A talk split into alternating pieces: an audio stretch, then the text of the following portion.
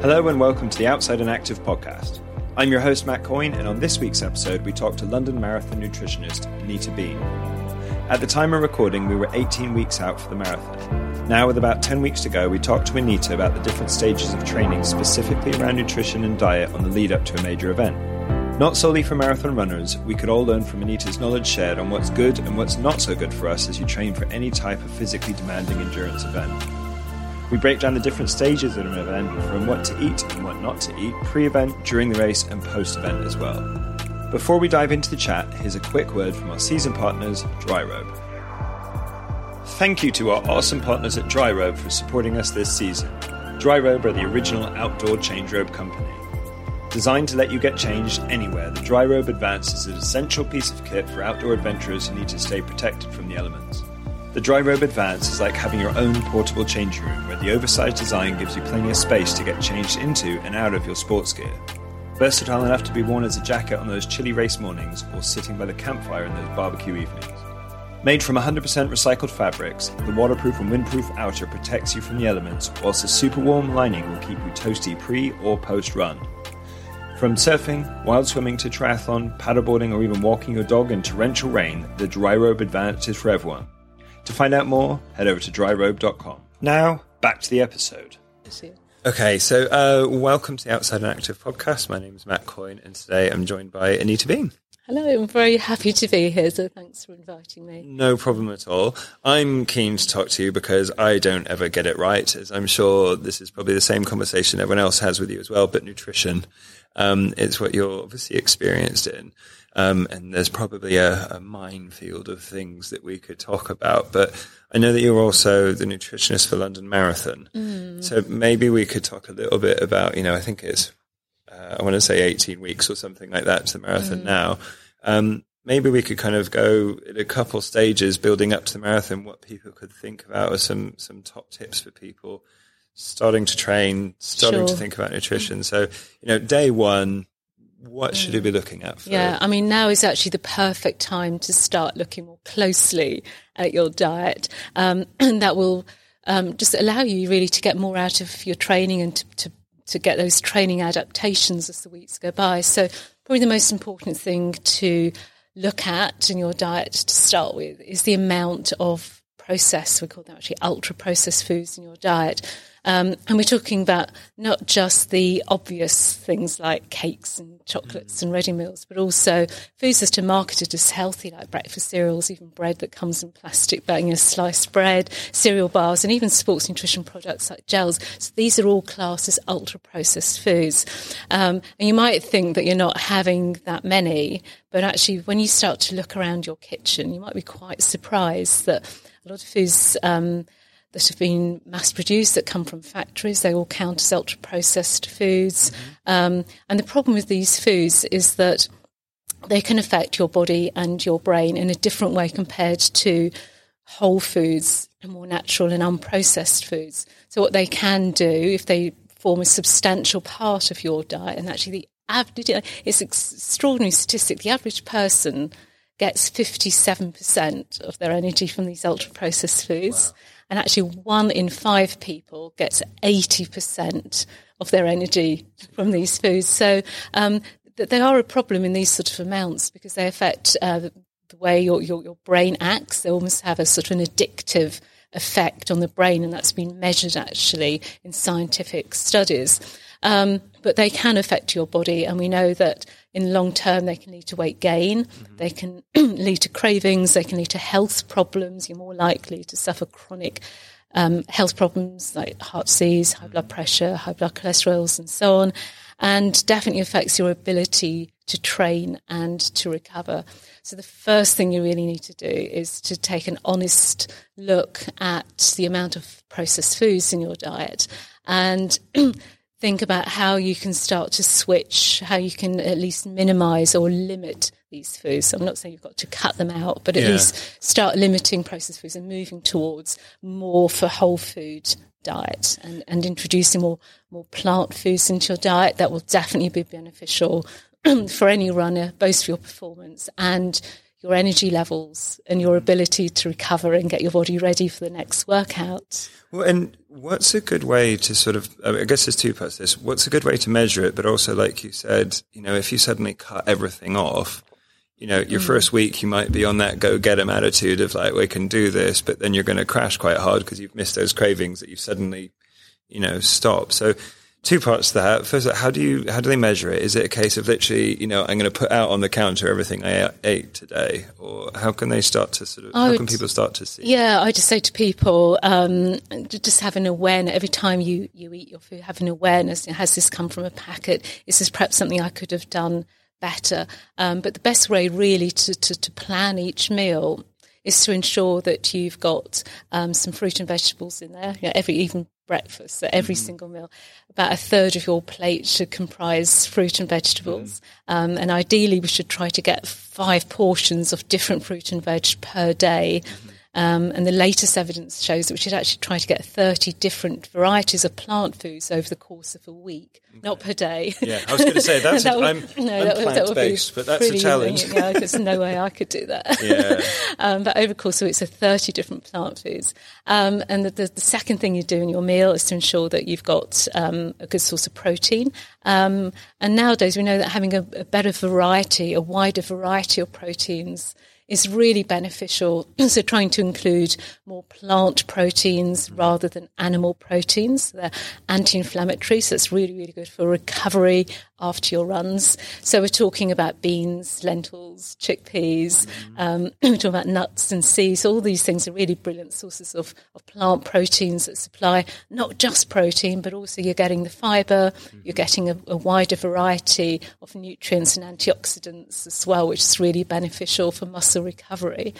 And the third thing is obviously your carbohydrate. Obviously carbohydrate, that's a major fuel for runners. So for, for, for, running and for, for your muscles. So, um, whole really, it's, it's the whole food carbohydrates that you want to be looking at. So that means oats, it means pasta, rice, potatoes, and sweet potatoes, um, rather than processed carbohydrates.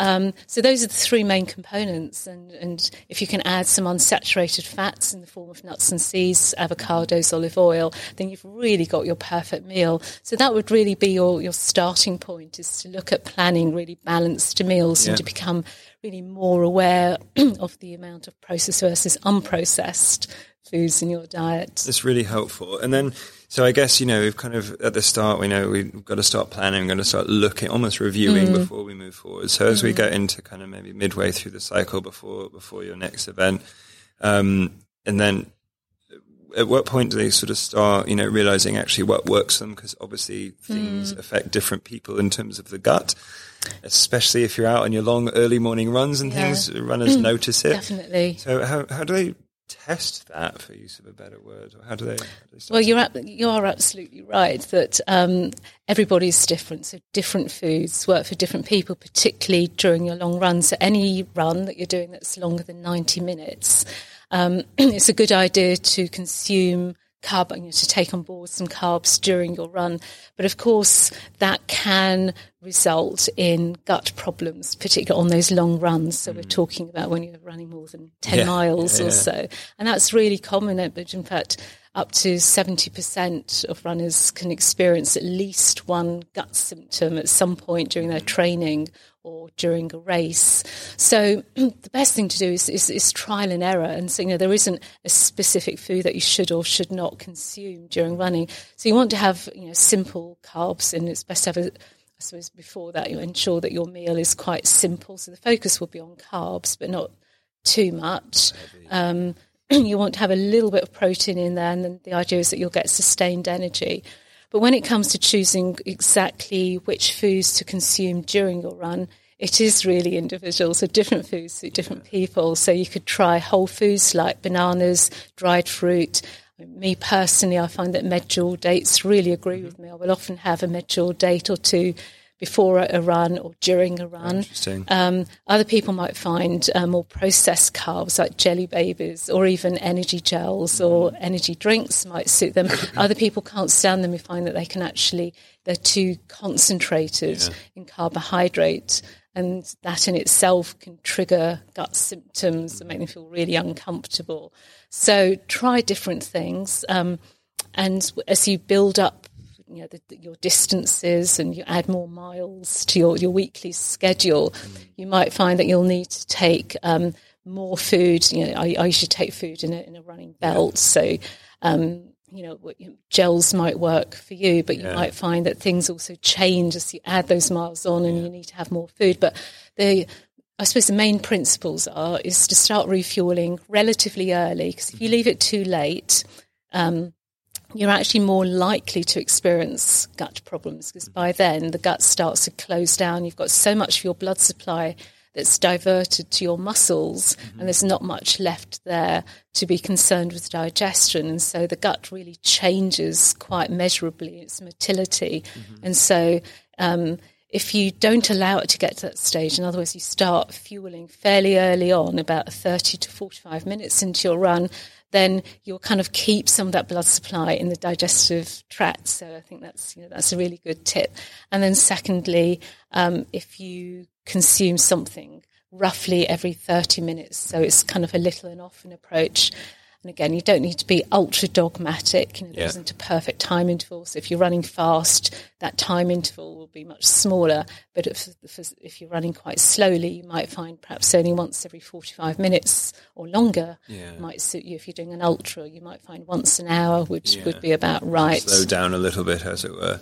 Yes, well, yeah. And you, you mentioned we talked about it on the on the way to start this recording, but that running on empty that you just sort of mentioned, mm. and it's I think a lot of my friends do that. Um, mm. I can, uh, I can understand it on maybe like a short run. You know, they've woken up and they're doing the 5K and, you know, off they go. But anything longer than that, that must have a sort of greater effect on, on your, on your body, on your sort of mental and physical function, right? Yeah. I mean, there may be a number of reasons why people are running on empty. Firstly, because they want to avoid getting any gut symptoms mm. as a consequence of consuming carbs during that. Or maybe they're trying to, to, know, simulate those latter stages of, say, a marathon or an ultra marathon when you know you're you will be quite depleted. You have low glycogen stores.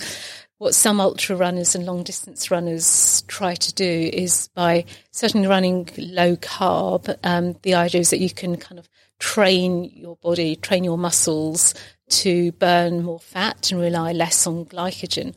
But the main problem there is that you could end up really underfueling and so exercise feels much harder and over time actually if you do that for every single run so always always running low you actually lose the ability to break down carbohydrate at high running intensities so you're okay. literally knocking out your top end performance so when it comes to a race where you need to say sprint or you need to overtake somebody or you need to go up a hill yeah. um, you lose that ability to to burn carbohydrate. You need carbs for high intensity. Gas, basically. Yeah. yeah so you're knocking out, you're losing that that fifth gear.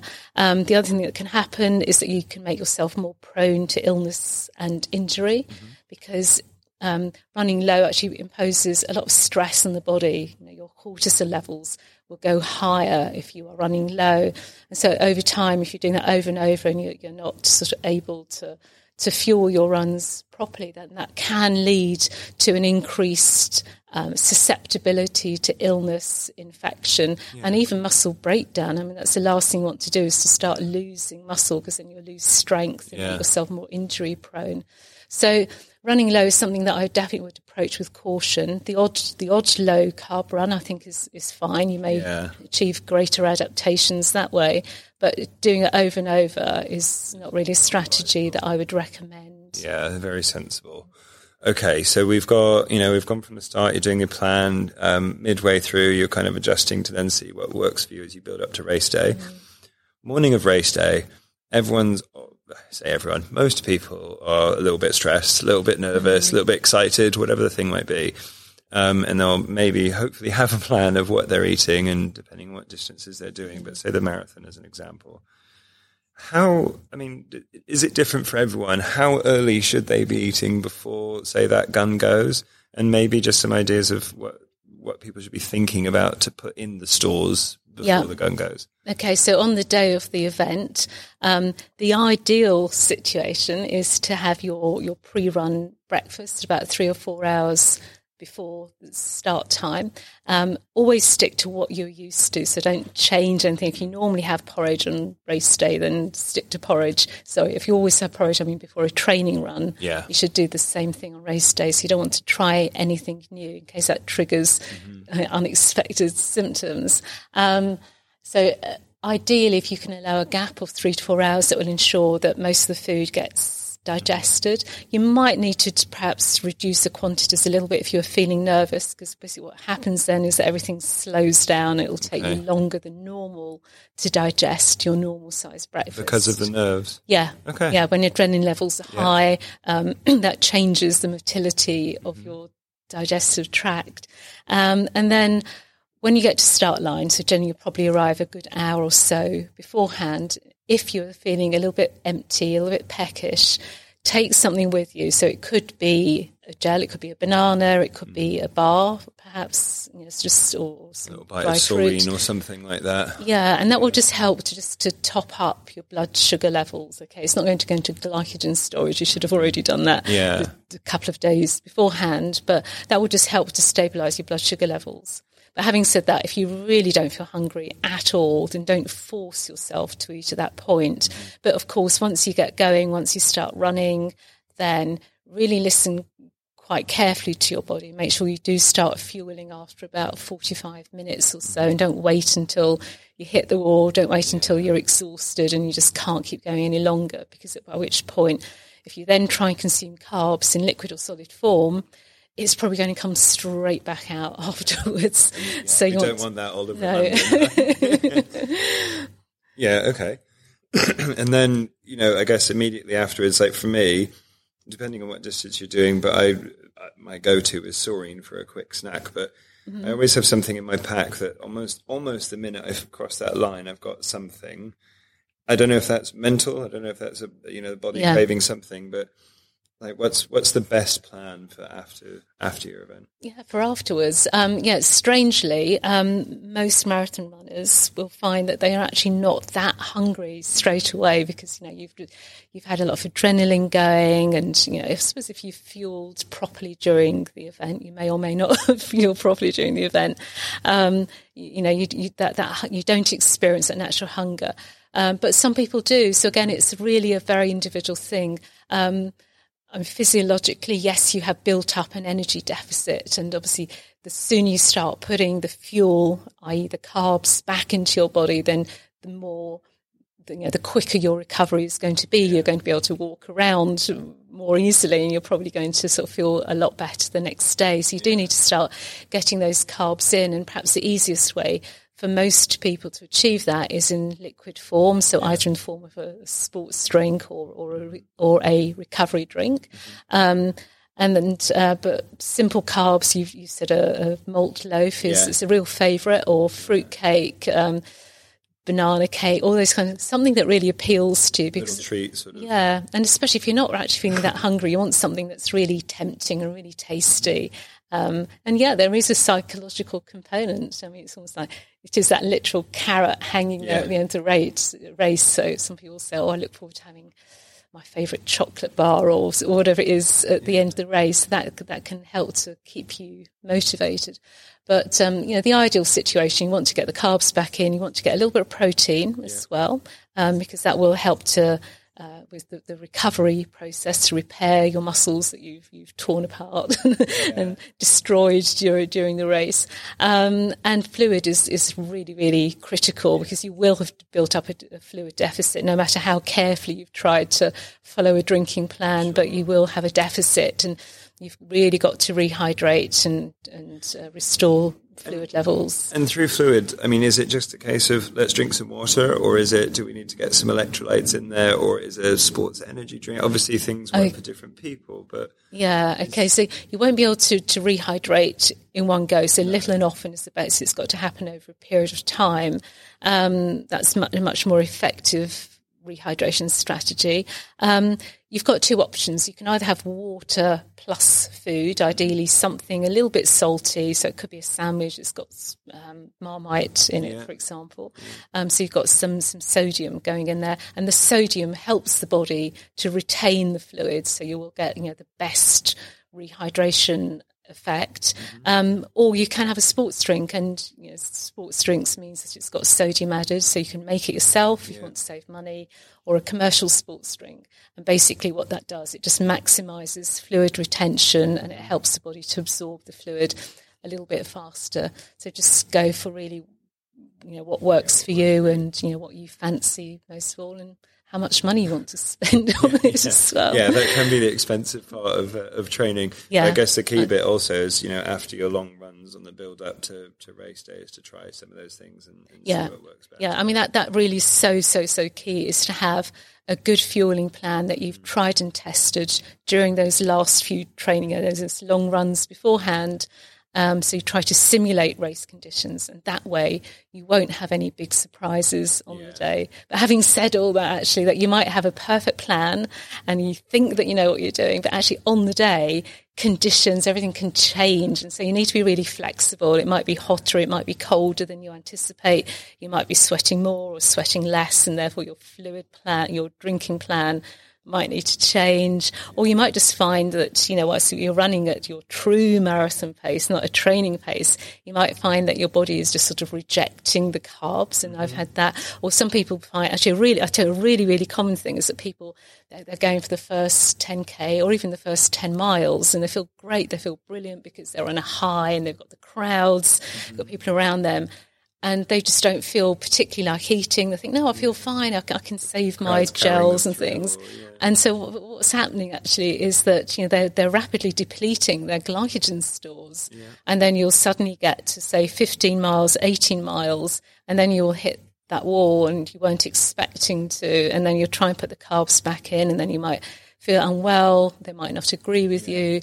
So, whilst you need to have a plan, you also need to be adaptable, and you also need to be aware that the, you know the circumstances of the race might mean that uh, you don't even follow your plan, and so you need to, different. yeah, Well, do you know, I can relate to that um, very well. I think my first marathon, um, it was, I say suddenly, it was kind of a few days before a heat wave came through. Um, and I think my last couple of miles took forever. Um, but I cramped up incredibly and everything that I had planned went out the window. yeah, And it was probably too late to sort of fix it at that point. yeah. So it was really just almost crawling through the last part of that in a way. that wasn't at the London Marathon about four years ago. No, but it was uh, it was across the South Downs, um, and it was I think it was about a month after the marathon because there was one marathon that was particularly hot. Yeah, it took everyone by surprise. It took the race organisers by surprise. There wasn't enough water on the route. yeah, it's really so. Like you said, I think it's it's kind of planned for the. I guess I mean, Yeah, best case is it was sunny. Worst case, it was hot. yeah, so it's planned Yeah. for that, so that you know, in your if you're It's especially if you're staying away from home.